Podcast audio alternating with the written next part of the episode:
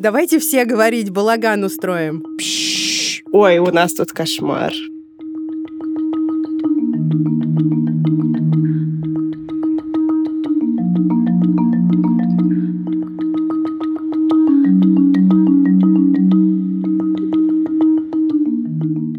Привет, привет, дорогие. Всем привет! Это подкаст «Никакого правильно» студии «Либо-либо». Меня зовут Маша Карнович-Вула. Меня зовут Ксука Красильникова, и вместе мы Вира и Майна российского подкастинга. То есть нас то туда, то сюда. Вообще меня всегда завораживало это выражение Вира и Майна. Говорим мы опять, не поверите, о материнстве и ментальном здоровье. Кошмар какой-то. И обо всякой стигматизации. Боже мой, сколько, Сколько можно? можно? Когда же это кончится наконец? Эпизодик сегодняшний нас о том, что якобы нельзя, когда ты мать, в отношении своих детей и своего материнства. Мы тут, как обычно, все поразрушали. Это звуки кирпичей, которые падали с пирамиды требований и предписаний. Разнесли все. Но сделали мы это не в одиночку, а с помощью. Серафима Каданер, нашей подруги, психолога и много еще кого, сейчас сама о себе расскажет.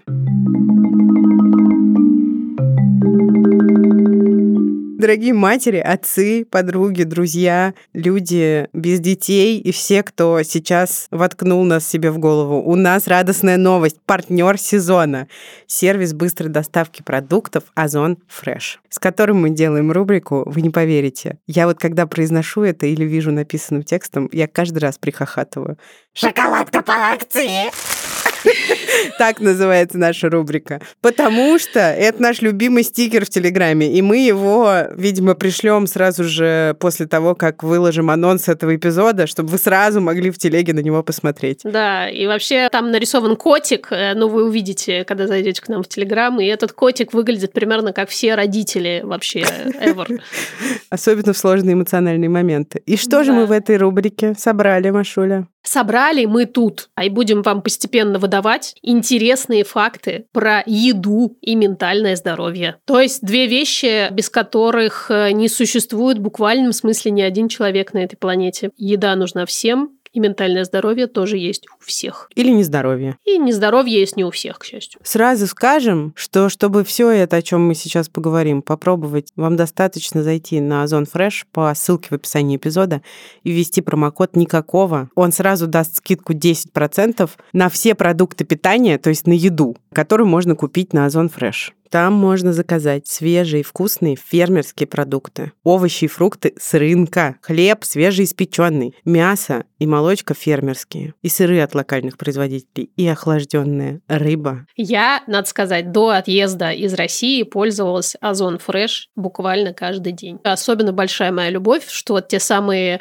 фрукты и овощи с рынка они привозят в бумажных пакетах. Первый герой, героиня в нашей рубрике – это омега-3. Очень много исследований уже на данный момент проведено, а началось все с того, что в какой-то момент ученые обратили внимание, что в странах, где принято, что люди едят много рыбы, почему-то ситуация с ментальным здоровьем лучше, чем в среднем по популяции. И они стали изучать, что ж такого там в рыбе-то, что помогает нашей психике. Выяснилось, что это, собственно, омега-3, ненасыщенные жирные кислоты. Они играют важную роль для нашей нервной системы и для мозга, в частности, начиная от внутриутробного развития и заканчивая пожилым возрастом. Профилактика деменции нашей любимой. Наши любимые, да, профилактика Марии деменции Мгм. и других разных возрастных э, проблем с памятью. Это хорошо уже изучено и задокументировано, действительно помогает. Извини, я не могу не спросить, вы рыбов продаете? Нет, мы только показываем, а вот Озон Фреш продает. О, роскошно. Есть исследования, которые показали, что омега-3 кислоты эффективны в снижении симптомов депрессии наравне с антидепрессантами. Мне больно это говорить. Но, в общем, не зря вы рыбов продаете Озон Фреш. Лучшие показатели были у тех, кто принимал омега-3 в виде рыбок и, собственно, принимал антидепрессанты в виде таблеток. Вот у них э, с ментальным здоровьем было лучше всего. Ну, в общем, даже если депрессии нет, омега-3 все равно всем хороша для всех. И живет она внутри не хищной рыбы. Мне очень нравится, что рыба не хищная. Не рыбы жирных сортов. Речная форель, атлантический лосось, сардины и анчоусы. Всем вперед! Озон Фреш, промокод никакого, омега-3 внутри рыбов, которые там продают, ждет вас. Шоколадка по акции. Привет, Симочка! Привет, привет. Серафима, представьтесь, расскажите, кто вы. Я психолог, нарративный практик. И со взрослыми, и со, с детьми я работаю. И, наверное, сейчас в основном с взрослыми, потому что я в эмиграции. И... Да ладно! Да. Вот это да! Да, да, прикинь. Мы должны сказать, что Сима еще работает, если можно использовать это слово, в проекте «Никакого правильно». Да, точно, точно. Руководит и всячески шуршит тем, чем мы очень гордимся, а именно базой психиатров, которая разрослась уже до масштабов мира и большей части стран, куда можно эмигрировать. И Сима ее держит в порядке, находит новых врачей, держит всех э, на карандашике, знает, кого, кому отправить. И у Симы есть множество компетенций для того, чтобы отделять, так сказать, зерна от плевел и находить психиатров, которых мы называем доказательными. Большая ответственность на самом деле. А еще у меня есть ребенок. О, точно! А как зовут твоего ребенка? О, это хорошая история. Ее зовут вообще-то Ксения. И назвали мы ее ни много ни мало, потому что у нас есть чудесная подруга Ксукса. Но так вышло, что мы называем ее Тиша. Ей сейчас два с половиной года. И Тиша — это просто средоточие счастья и кайфа. Сима — удивительная мать. Хочется быть как Сима, но Не всем дано. Обсудим сегодня. как, Обсудим. э, ш- да, потому что у меня нет, конечно же, внутреннего вот этого ощущения. Потрясающая мать. Вообще интересно, из чего оно складывается. Вот как понять, что ты потрясающая мать? во всяком случае есть женщины, которые пытаются донести до других, что они как раз такие, Да, да, да. как раз формируя длинный список нереалистичных ожиданий. Об этом и поговорим. Мы назвали этот эпизод «Интенсивный материнский пейнтбол». Потому что мы решили в Симу, как э, в специалистку, как в психологиню, которая работает и с детьми, и со взрослыми, покидаться вот этими вот, даже не предписаниями, а антипредписаниями. Потому что мы спросили у вас, что нельзя делать, будучи матерью, потому что информационная среда и всякие бесконечные советчики, окружение говорят нам, что сделай мы что-то из этого списка, мы навсегда и в худшую сторону изменим жизнь наших детей. У нас еще здесь присутствует слово интенсивное, потому что не то чтобы это все какие-то новинки, да, э, детской психологии и предписаниям уже много-много лет, но, как это часто бывает, э, историю качает э, то в одну крайность, то в другую. То влево, то И- вправо. Вира и Майна буквально. Да. И когда мы росли, особенно учитывая контекст э, нашей страны, конец 80-х, начало 90-х, сложные годы выживания и так далее, и так далее, крайняя точка была там, где типа все пофиг. Растут себе и фиг с ними. И не развалятся, и не сахарные. И, соответственно, мы подросли, родили своих детей и такие «Уу!» на этом маятнике в другую сторону. Теперь ничего, ни в коем случае, ни на шаг вообще, потому что иначе все, все, ребеночек будет поломан до конца своей жизни. Да, но проблема же еще в том, что очень часто эти предписания противоречат друг другу. Ну да, на самом деле это удивительный феномен, и мне кажется, что я нигде, кроме как в родительстве, с ним в своей жизни не сталкивалась. То есть, когда родилась Тиша, то я такая, ёпересете, это вообще как здесь выживать? А вот если мы сейчас сделаем огромное допущение и предположим, что в действительности, не знаю в какой действительности, но это предпочитаемая действительность моей головы, испортить ребенку детство, а следом и жизнь, если речь не идет о насилии, действительно сложно. А, Мне нравится этот концепт. Давайте на ней и остановимся. Ну и в целом концепт про достаточно хороших э, родителей, он хороший. А кто такие достаточно хорошие? Это мы, это я, это ты.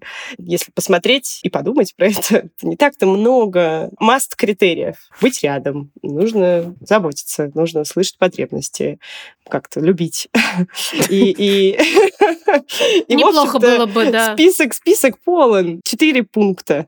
Три. У меня есть на эту тему телега от Петрановской, где она говорит, что совершенно невозможно вырастить ребенка и не нанести ему никакой травмы, но она очень хорошо это сравнивает с физическими травмами. Надо понимать, что если это травма типа разбитой коленки, это что-то, что ребенок, скорее всего, никогда не вспомнит. Ну, мало ли разбитых коленок было.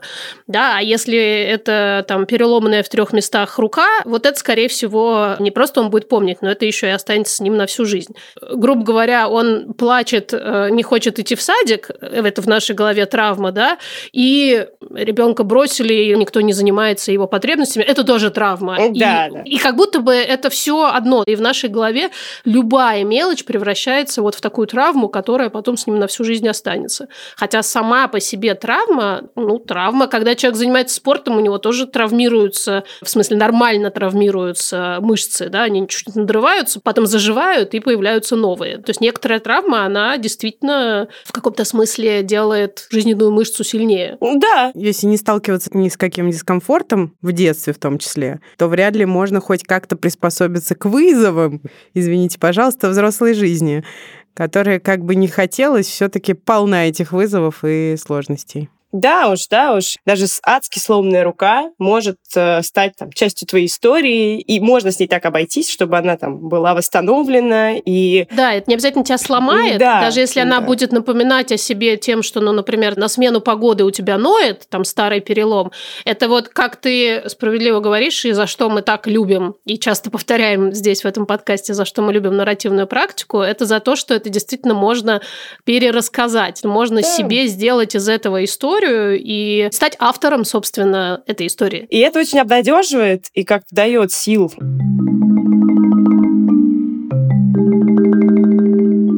В целом, психообразование — это здорово, классно, что в нашей жизни там все равно появились эти идеи, знания про то, что есть, оказывается, такие влияния, есть привязанность, есть травма. И я вижу это по запросам родителей, которые приходят, вот, вот я сейчас травмирую, там, каждый день я травмирую своего ребенка. Я вожу его в детский сад. Я вожу его в детский садик, да, да, да. И он не хочет идти, все, конец света. Или я решила, там, что я больше не могу его кормить грудью, или там, и вот я сейчас хочу отучить его от груди, но все, ему всего лишь год и восемь, он точно не выживет. То есть это сейчас, конечно, забавно там, это обсуждать, но в целом я очень понимаю матерей и отцов, которые волнуются. Можно я сделаю такое допущение, по крайней мере, мне кажется, что вот это про меня, когда мы открыли для себя удивительный мир психообразования и психотерапии, и пошли сами копаться в своих э, детских проблемах и обнаружили, сколько там на самом деле боли, и узнали, что, оказывается, если, условно сейчас скажу, на тебя кричали или тебя оставляли без внимания, узнали мы, что это, оказывается, ненормально, мы всю жизнь считали, что это нормально, нас так учили, что это нормально. И вот в этот момент, простите, инсайт, когда нас а, накрыл, мы осознали, насколько тяжеловато нам было в детстве, и сразу же перенесли весь этот объем боли, который во многих из нас, я сейчас не хочу объединять, не у всех было сложное детство, да, но во многих был довольно большой, и мы весь его сразу перенесли автоматически на наших детей. Как будто бы каждое наше следующее действие обрушивается на них вот этой же самой болью, которую мы там однажды, а на самом деле много раз испытали во время разговора с терапевтом. Mm. И каждый раз теперь, когда мы слышим этот детский плач, когда, условно говоря, мы отводим его в детский сад, а он не хочет, этот плач символизирует собой весь тот объем боли и страданий, которые мы испытывали в детстве. На самом деле это, конечно же, не так, потому что мы не помним каждый свой плач, когда нас отводили в садик. Конечно, это в нас не остается такими серьезными шрамами, да, мы помним какие-то более глубокие, что ли, да, болезненные вещи. Угу. Но мне кажется, что мы так ощущаем. По крайней мере, вот у меня так, каждый раз, когда я слышу плач ребенка, мне кажется, что это вот все. Я страдала, а теперь я его заставляю страдать. Да, да, если дальше заходя вперед, а как реализовывать, да, там те предписания, которые все-таки нравятся, там, не знаю, как контейнировать чувство ребенка, когда ты сам например, от того, что он сейчас плачет, просто вынесен к чертовой матери, вынесен в свою историю, выбит вот этими всеми контекстами и тем, что звук неприятный, и тем, что... Но он биологически так задуман, чтобы он был неприятный, и в этом вся фишка. Да, и тем, что вообще-то у меня есть, да, там моя история, в которой тоже много очень боли. И вот в этой самой точке, да, как я могу с этим справиться внутри моего опыта без психотерапии, я бы не справилась. Вот такая реклама психотерапии. Но есть множество людей, поднимая руку, которые и с большим опытом психотерапии справляются в таких ситуациях далеко не всегда. Что тоже абсолютно нормально. И я не всегда справляюсь. Другой вопрос, что мне помогло понять, откуда растут ноги, и каждый раз себе немножко об этом напоминать. Это как с тревогой, да, когда тебе кажется, что все сейчас мир разрушится, когда ты понимаешь, что у тебя на самом деле тревожное расстройство, и ты себе просто напоминаешь каждый следующий раз, что не, мир сейчас не рушится, это просто твое восприятие, так же и здесь. У нас есть некоторые с Машей временами обсуждения про вот эту концепцию справляться. Мы часто людям говорим, ага. вы уже справляетесь. А потом начинаем сомневаться. А вот если человек не считает и не чувствует, что он справляется, а мы говорим, вы справляетесь, и себе заодно пытаемся это сказать, но так не думаем и не чувствуем. Вот как с этим быть? Те же самые предписания или идеи извне, из того да, контекста социального, в котором мы находимся, у них там есть какие-то свои критерии, и они тоже абсолютно разные, но они очень строго звучат. Вот ты справляешься, если...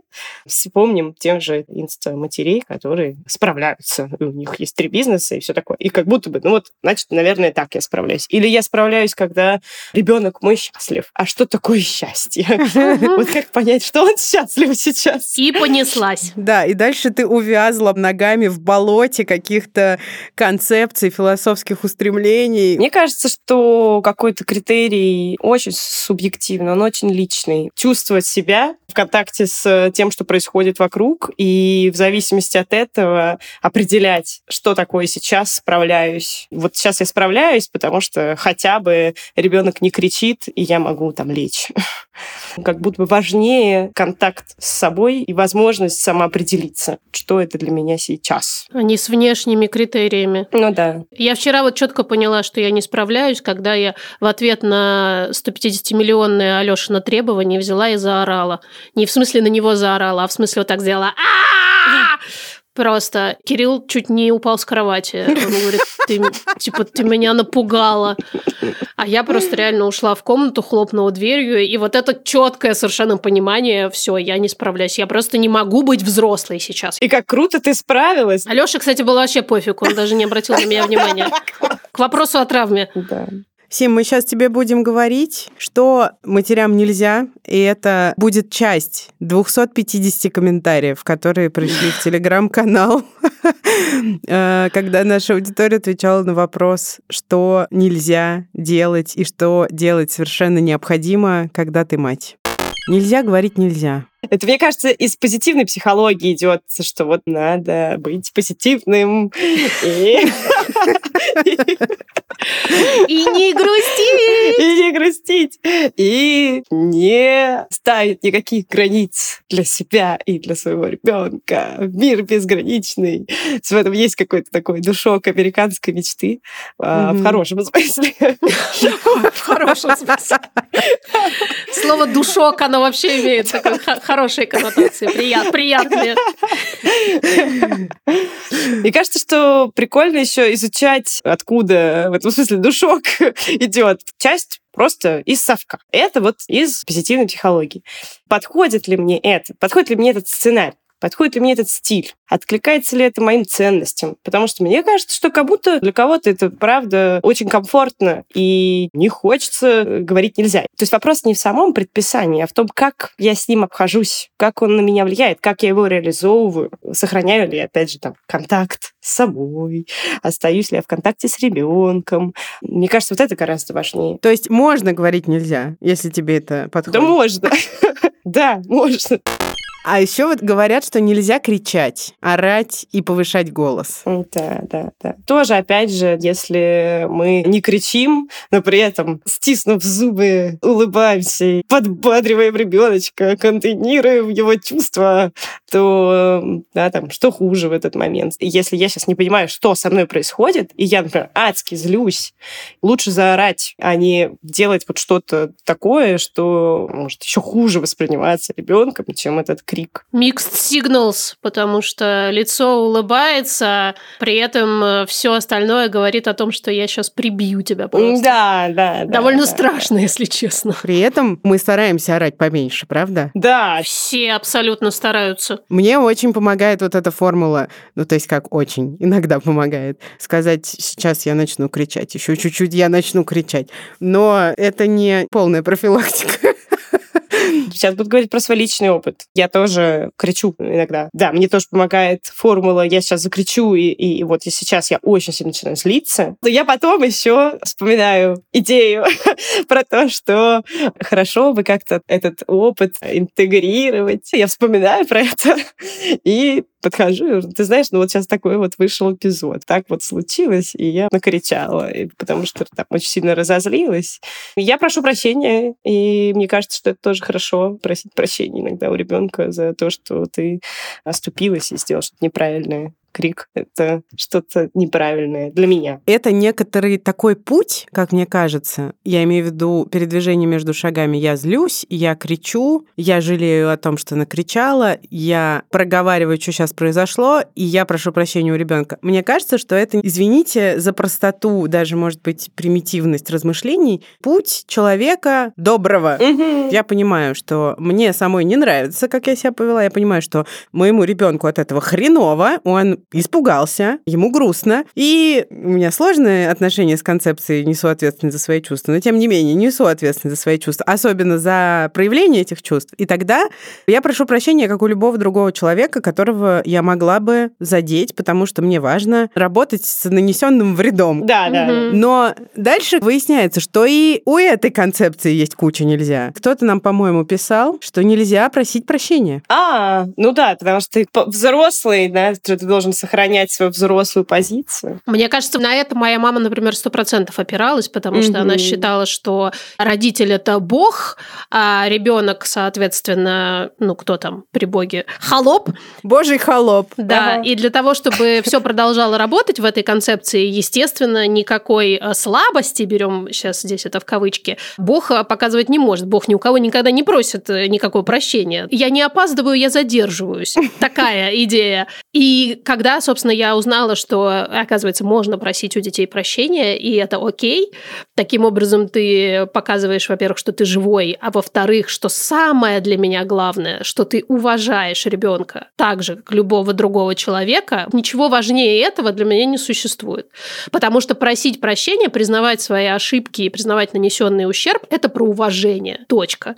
Да. И как только ты ставишь ребенка в один ряд с, условно, с коллегами, если бы я наорала на коллегу, я бы, разумеется, чувствовала абсолютную необходимость извиниться. И почему это не должно так работать с ребенком, мне искренне непонятно. Да, ну и поэтому, да, например, история вот этой идеи не извиняться, опять же, какой душок. Родитель, авторитет, поставьте иерархию, добровольное подчинение. Да, наша любимая формулировка. У этого есть какие-то свои обоснования, свои ценности, и вопрос, да, подходят они мне или нет. Вот эта идея про достаточно достаточно хороший родитель, и в целом вся доказательная современная и психиатрия, и психология. Мне нравятся эти ценности. Мне нравится, что я могу в своем родительстве их воплощать. Я могу их выбирать. То есть вот это критичный взгляд да, на то предписание, которое я вот сейчас хочу реализовать. Подходит ли оно мне? Вообще, вот это слово «подходит», я его впервые узнала, когда попала на группы поддержки, которые вели как раз нарративные практики, и это было буквально первое, что я услышала, когда я рассказала свою историю про репродуктивные трудности, и я использовала слово «борьба». И я помню, как меня спросили, Маш, а тебе подходит это слово? И тогда я задумалась, и да, сказала, что мне оно подходит, и у меня просто, я не знаю, расцвели цветы в голове, угу. когда я поняла, что оказывается, можно выбирать. Догма – это не то, что я обязана принять. Догма – это то, что пытаются мне навязать, а я могу соглашаться или не соглашаться. Вот эта концепция подходит, не подходит, ну, она великая для родителей. Угу. Следующий мне очень нравится. Нельзя называть ребенка засранцем, а то он поверит и вырастет действительно засранцем. Но если это правда, я называю ребенка жопой. Считаю, что это синоним засранца. И в эмоциональном контексте тоже. И я не испытываю да. по этому поводу чувства вины. Хорошее слово. Ну, в целом, наверное, здесь э, вот эта идея, она рядом с «не говорить молодец». Ну, типа никаких не навешивать, никаких ярлыков. В целом, мне кажется, что это в одном поле. Никак не оценивать, не давать э, ребенка, не помещать его в какую-то стигму. Ну, опять же, что я вкладываю в это слово? Жопа. Что я вкладываю в это слово? Ксукс, что ты вкладываешь в это слово? Стигматизируешь ли ты Илюшу, когда называешь его жопой? Давай подумаем. Унижаю ли я его? Я понимаю, что Сима имеет в виду. Стигма в смысле ярлык. Да. Конечно же, я не хочу на него поставить ярлык, ни в коем случае. Но мне важно, чтобы он понимал, что его поведение в конкретный момент да. вызывает у меня вот на лексическом уровне такую эмоцию, эмоцию, которая выражается. Которая называется жопа. Он все равно понимает всегда, что это юмористический контекст. Мне кажется, что со словом засранец точно так же. Да. Если я просто говорю это слово, и это часть нашего языка, это часть наших шуток, наоборот, мне кажется, такие слова могут смягчать. Ну, как будто бы сбрасывать напряжение. Да, да, да, сбрасывать напряжение. Если я все равно, да, в эмпатии сейчас, и я в контакте, я с любовью, да, все равно это продолжаю делать. В общем, вопрос опять не что, а как. Вот как я это делаю. Очень хорошая формула, мне нравится. Вопрос от меня. Прям вместе. Нельзя гаджеты, и чтобы там мультики были, нельзя. В телевизоре тоже нельзя. И в телефоне нельзя, и в iPad нельзя. И нельзя рядом самой сидеть или не рядом. Вместо того, чтобы перелистывать страницы э, томика Льва Николаевича Толстого, смотреть телефон. Дурной пример подаешь. Какой Толстой? Сказки Пушкина надо читать. Нет, есть такая идея, что ребенок не будет читать, если ты много не читаешь при нем. А, Толстого ты должна читать, я поняла. Он сказки Пушкина, а ты Толстого. Или да. там Киркегора. Да. Можно. Ну? О! Отвечайте, Серафима. Опять же, да, там, критически соотнести. Есть психологиня, она американская, не буду называть имя, но, в общем, она мне ужасно нравится, она ведет свои подкасты про всякие штуки, про детство, про родительство. В общем, я огромное удовольствие получала, и тут вышел подкаст про ее отношение к гаджетам, и тут она просто...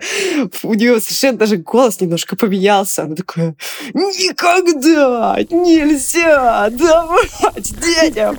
Я буду кричать об этом, я буду орать, я всем родителям... Я увидела, как в аэропорту ребенку дали и я просто чуть не убила этих родителей какой кошмар. Какой кошмар, как это стрёмно. На самом деле, действительно, цифровые наркотики — это отстой. И действительно, экран — это отстой. Но, опять же, ну вот сейчас вот такая там жизненная ситуация. Если сейчас там ребенок не будет смотреть 40 минут, нет, час мультиков в день, то я умру. Я перестану быть родителем, который в контакте со своим ребенком. И в этом смысле, а что вообще-то, да, там страшнее и важнее? Ну вот, обычно сравнивают гаджеты и сказки Пушкина, условно да, говоря, да? И, конечно, мы должны выбирать второе в этой ситуации. Но никто не говорит, что реальное сравнение на самом деле идет угу. гаджеты и э, мать Мигера. Да, что да. вот оно реальное сравнение. Дело не в том, что я могла бы сейчас пойти почитать сказки долбанные Пушкина, но предпочитаю этого не делать и вместо этого сознать сознательно даю телефон. Дело в том, что у меня нет просто другого выбора, потому что я кончусь, я перестану быть матерью, я как раз буду орать, обзываться и, и, и все на свете. Говорить, молодец, не молодец. Да, так может быть, если сравнивать вот эти две штуки, то лучше гаджеты? Опять вопрос, да, вот я сейчас в этой ситуации, что я могу? Что сейчас э, значит для меня я справляюсь? Что сейчас значит для меня быть хорошим родителем и давать самое лучшее? Вот сейчас я выбираю это. Почему? Потому что. Отлично! Мне очень нравится. Ну да, там, но я помню, например, что мультики целый день это совсем отстой. У меня, кстати, наверное, там тоже есть с едой и со сладким такое предписание есть, что вообще-то нельзя сахар давать ребенку до, там, не знаю, какого-то N лет. До 80. Да, до 80 желательно лет. Да, да, да. Я вот сейчас даю кусок шоколадки, ну, потому что сейчас так я выбираю. Я знаю, что это плохо. Я не буду кормить только шоколадом ребенка, честно. Я не буду только мультики ему давать, потому что я помню про то, что это не очень полезно. Ну, то есть как будто бы, опять же, критически соотносить там себя, свою жизненную ситуацию с предписанием. Жизнь вообще довольно вредная штука. Жизнь вредна для жизни. Ну да, да. И неизбежно ведет к смерти. Жизнь полна страданий и кончается смертью. Ей! Жизнь коротка, полна страданий, кончается смертью И я понял, все не Есть такие люди, которые реально выдерживают, которые реально справляются с этим, и они действительно там, не дают слав, или они действительно не дают совсем гаджеты.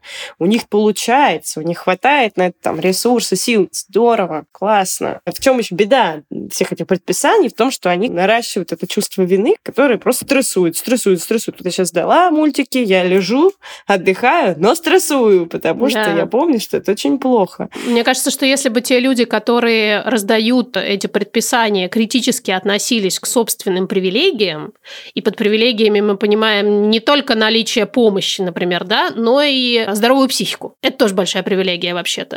И если бы эти люди, когда они говорят, что я не даю своему ребенку гаджеты или кормлю его только органическим, э, бла-бла-бла-бла-бла, при этом оговаривались, типа, у меня это получается, потому что у нас есть на это ресурс, а у вас может не быть, Да, да, это да. все было бы гораздо менее токсично, оно бы не нарастало на тебя вот этим вот действительно грузом. Чем больше ты впитываешь этих предписаний, тем тяжелее это такая бетонная плита, тебя тянет, и все. И ты как бы сопротивляйся, не сопротивляйся, ты не сможешь с этим справиться. Ты будешь действительно лежать, и у тебя вроде ребенок э, смотрит телефон, и ничего, казалось бы, страшного. Но все, ты как бы тонешь в этот момент. Да, Нельзя покупать часто игрушки. И тут мы с Ксуксой э, нервно захохотали. Громко заорали. У меня тут была маленькая история, что я двум малознакомым женщинам, когда они спрашивали меня что-то про материнство, не будучи сами матерями, и я им что-то рассказывала, что это трудно, и вот что прямо сейчас, среди прочего, у меня стоит вопрос, как приучить сына к тому, что я ему буду покупать игрушку только раз в три дня и не чаще. В общем, они следующие семь минут охали и ахали насчет того, что как ты покупаешь игрушки раз в три дня? Я говорю, да нет, я каждый день покупаю, вы не поняли. Раз в три дня для меня будет достижением.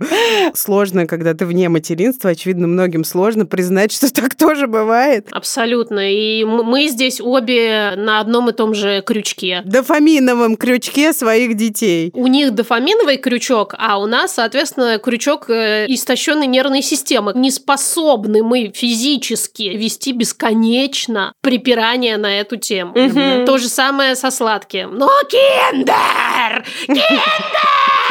Слушайте, ну с мультиками же то же самое, да, там я Да. включаю мультики каждый день. Ну вот опять же, что сейчас доступнее? Я могу сейчас выдержать вот это. Я Да. могу сейчас выдержать истерику в а, пару часов, может быть, больше. Это же правда требует сил. Если мне там не подходит, я действительно парюсь про экологию и не хочу заваливать мир игрушками, то честно об этом признаваться ребенку, мне кажется, тоже хорошо. Мы вот с Суксой очень паримся, паримся и плачем, и Да. покупаем. И плачем, и паримся, и покупаем. Свежая история со мной и Леней такова. Был у нас очередной вот этот период, когда мы договорились, что я не покупаю ему игрушки. И это Мгм. каждый раз такой долгий, вдумчивый разговор. И Люня говорит, я у тебя не попрошу больше никогда. Я говорю, подожди, зачем никогда? когда, давай договоримся на нужное количество дней. Мы с ним договариваемся, я говорю, точно договорились, точно, не подведешь меня, не подведу. И вот, значит, наступает следующий день, и у него начинается почти уже истерика, что ему срочно нужно купить, причем чаще всего купить что-то определенное. Я говорю, Илюш, ну как же так, мы же договорились. У нас же были четко проговоренные правила. Ты помнишь? Да, помню. Мам, ну я больше никогда, никогда, обещаю, никогда. И я так иду, так, ну ладно, что я буду делать в этой ситуации? Силы есть? Сил нет. Я говорю, Илюш, Значит, смотри, я сейчас куплю тебе то, что ты хочешь, просто потому что у меня нет сил. Я не могу с тобой припираться Класс. бесконечно и не могу выдерживать твои сложные эмоции на этот счет. Но просто знай, дальше как бы внимание, манипуляция. Ты жопа!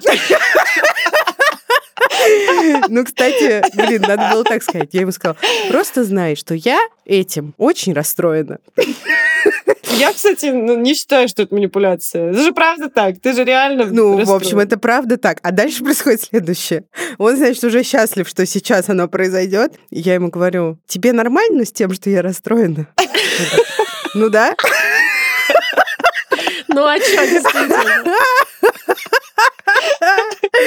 Но мне в целом все это понравилось. Я подумала, что ну вообще я не буду обижаться на то, что ему пофиг, что я расстроена. Правильно, он не должен нести ответственности за твои чувства, потому что ты взрослая, да. Тут, кстати, следующее очень в тему, что нельзя часто говорить ребенку о своих чувствах, потому что таким образом ты как бы назначаешь его ответственным и требуешь как будто бы от него контейнирования. Мгм. Ну, здесь, э, да, требую ли я на самом деле, действительно ли мне сейчас э, нужна помощь этому маленького человека. В целом, действительно, не очень хорошо, когда дети контейнируют чувства родителей и несут за это ответственность.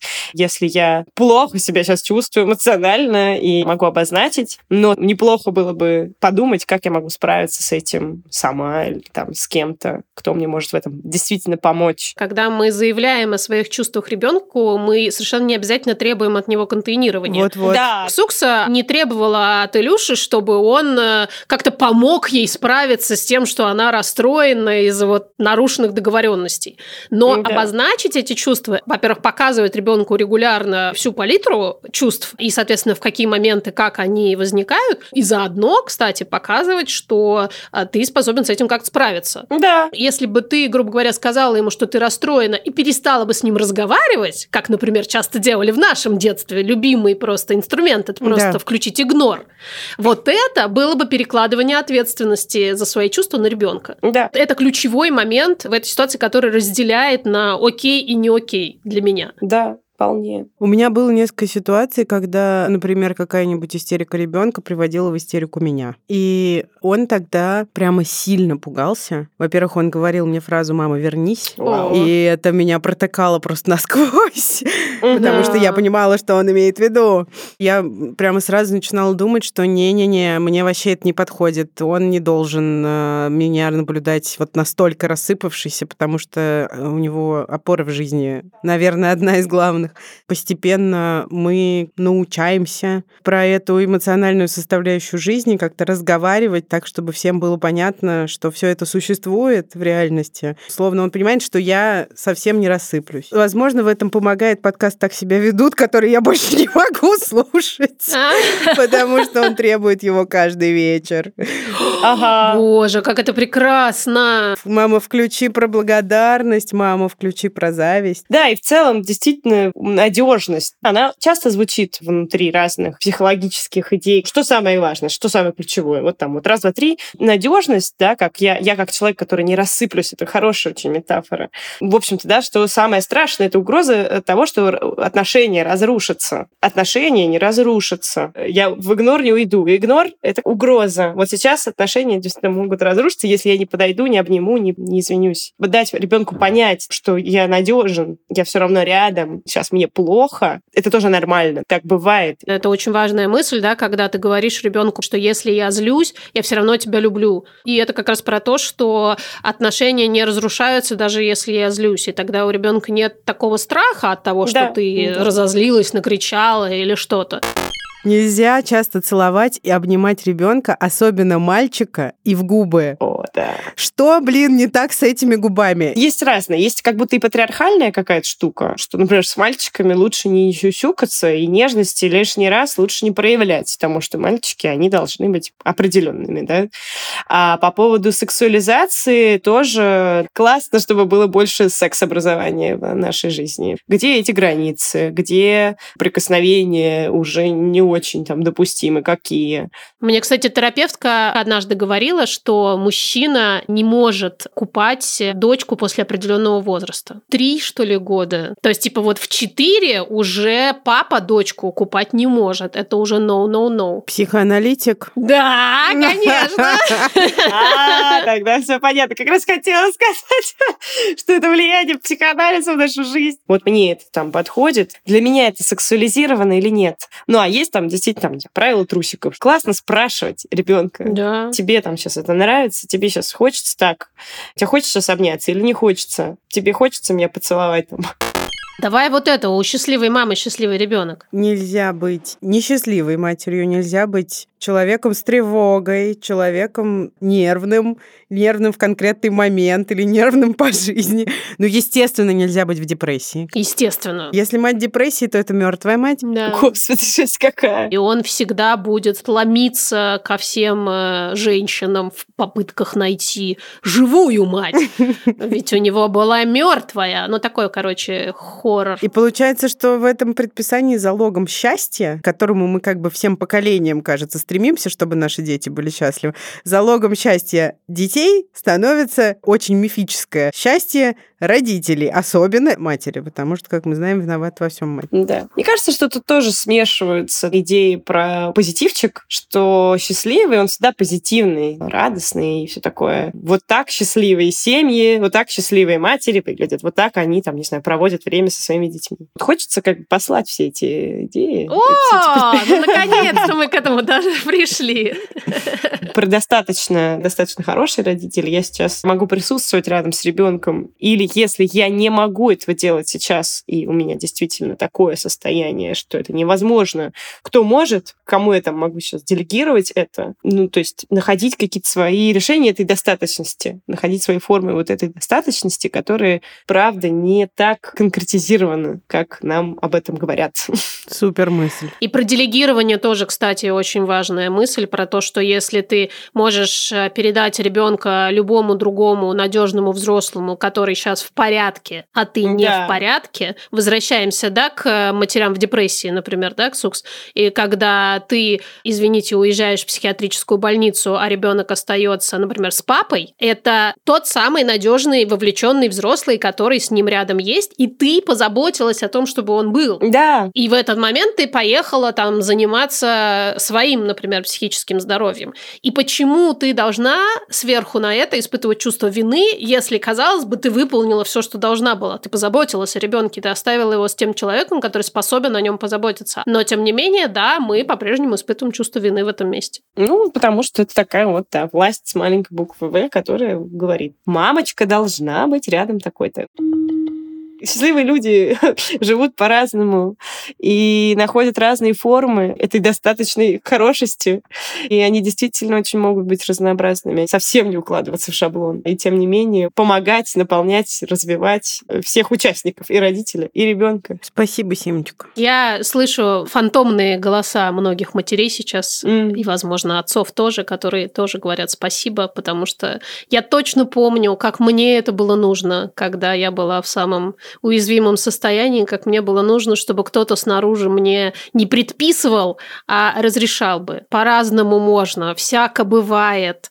И никто не знает лучше вас, э, как все устроено. Никто Да. и никогда. Сколько бы у него ни было образований, титулов, детей, бизнесов и всего на свете. Никто не знает про вашу жизнь. Про ваших Да. детей и про ваши чемоданчики.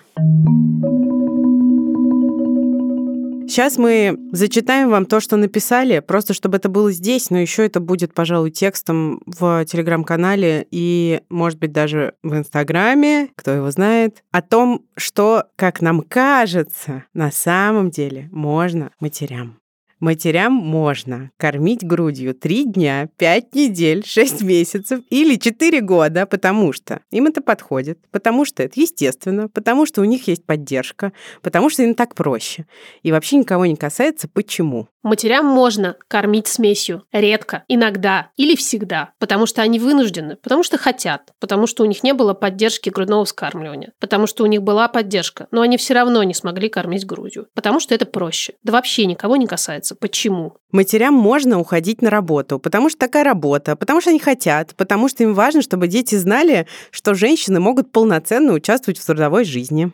Матерям можно оставаться дома с детьми, потому что так сложилось, потому что хотят, потому что считают, что детям важно знать, что женщины могут называть материнство полноценной работой и делать это без стыда и оговорок. Матерям можно кормить детей овощами и мясом на пару, потому что у них есть возможность. Или наггетсами, потому что дети их едят. Или тем, что они могут наскрести в шкафу, потому что у них нет другого выбора. Матерям можно выращивать органические овощи, чистить квартиры до блеска и быть всегда с укладкой. Матерям можно выращивать кучи грязного белья, чистить свое настроение на встречах с друзьями и быть всегда с дулей на голове. Матерям можно ошибаться. Им можно, и они не перестают быть хорошими. Все, мы прочитали этот текст для вас. И здесь мы прощаемся. До следующего вторника. Говорим спасибо Серафиме Каданер, нашей сегодняшней героине, и всей команде подкаста, Юле Стреколовской, продюсерке, Юре Шустицкому, саунд-дизайнеру и звукорежиссеру, и Наташе Поляковой, художнице и дизайнерке. Обнимаем всех достаточно хороших и любых других матерей и отцов. Пока-пока. Пока. -пока. Пока. うん! Дорогие, сейчас вот вы в конце, может быть, вы хотите улыбнуться по привычке, попробуем это вам устроить. Тут есть трейлер подкаста «Студия», который выходит исключительно в телеграм-канале студии «Либо-либо». Подписка на него стоит немного денег, но подкаст «Студия» классный, он рассказывает о том, собственно, как студия живет, и какие в ней люди, что они любят, делают, и как устроена работа над разными подкастами. Ну, если вы хотите, может быть, поддержать студию «Либо-либо» и нас с Машей рублем, это хороший способ. А кроме Кроме того, сразу анонсирую, что, возможно, скоро мы сделаем туда какой-нибудь эксклюзивный контентик, которого не будет здесь. Но, конечно же, здесь тоже все будет в любом случае. Вот, мы включили запись. А мы будем надевать наушники, как будто мы подкастеры. Я такая, а, я добьюсь этого. О, Лига Кремер, это я. То есть правда вскрылась на этом сценарии. Привет! Это подкаст «Студия», специально для подписчиков нашего телеграм-канала. Ну, красненько горит, и уже одну минуту 38 как горит. В студии «Либо-либо» работает почти 30 человек. Может быть, мне нужно к психотерапевту с этим сходить. Мне просто кажется, что никакого подкастинга не существует. И здесь мы разговариваем с ними о том, как они начали работать над подкастами и в либо-либо? Это не так, это я, это я придумала. Что ты придумала? Ничего ты не придумал, сиди вообще. Это ты я на придумала. стажировке была, с тобой В смысле, Семен? Как вообще устроена их работа? Ты такая, блин, у нас Олег пропал, э, и это уже второй Олег. Ржица рожь, овес овсица, роженица роженица.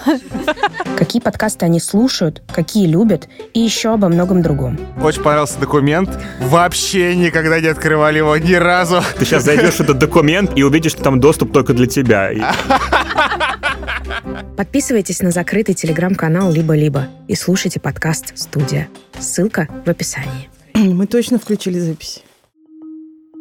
Ссылка на телеграм-канал студии «Либо-либо» тоже в описании есть.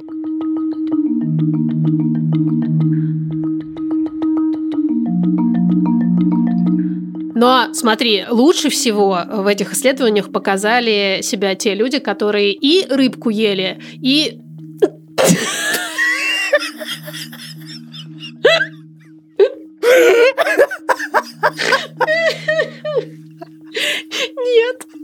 И антидепрессанты принимали. Ух, окей.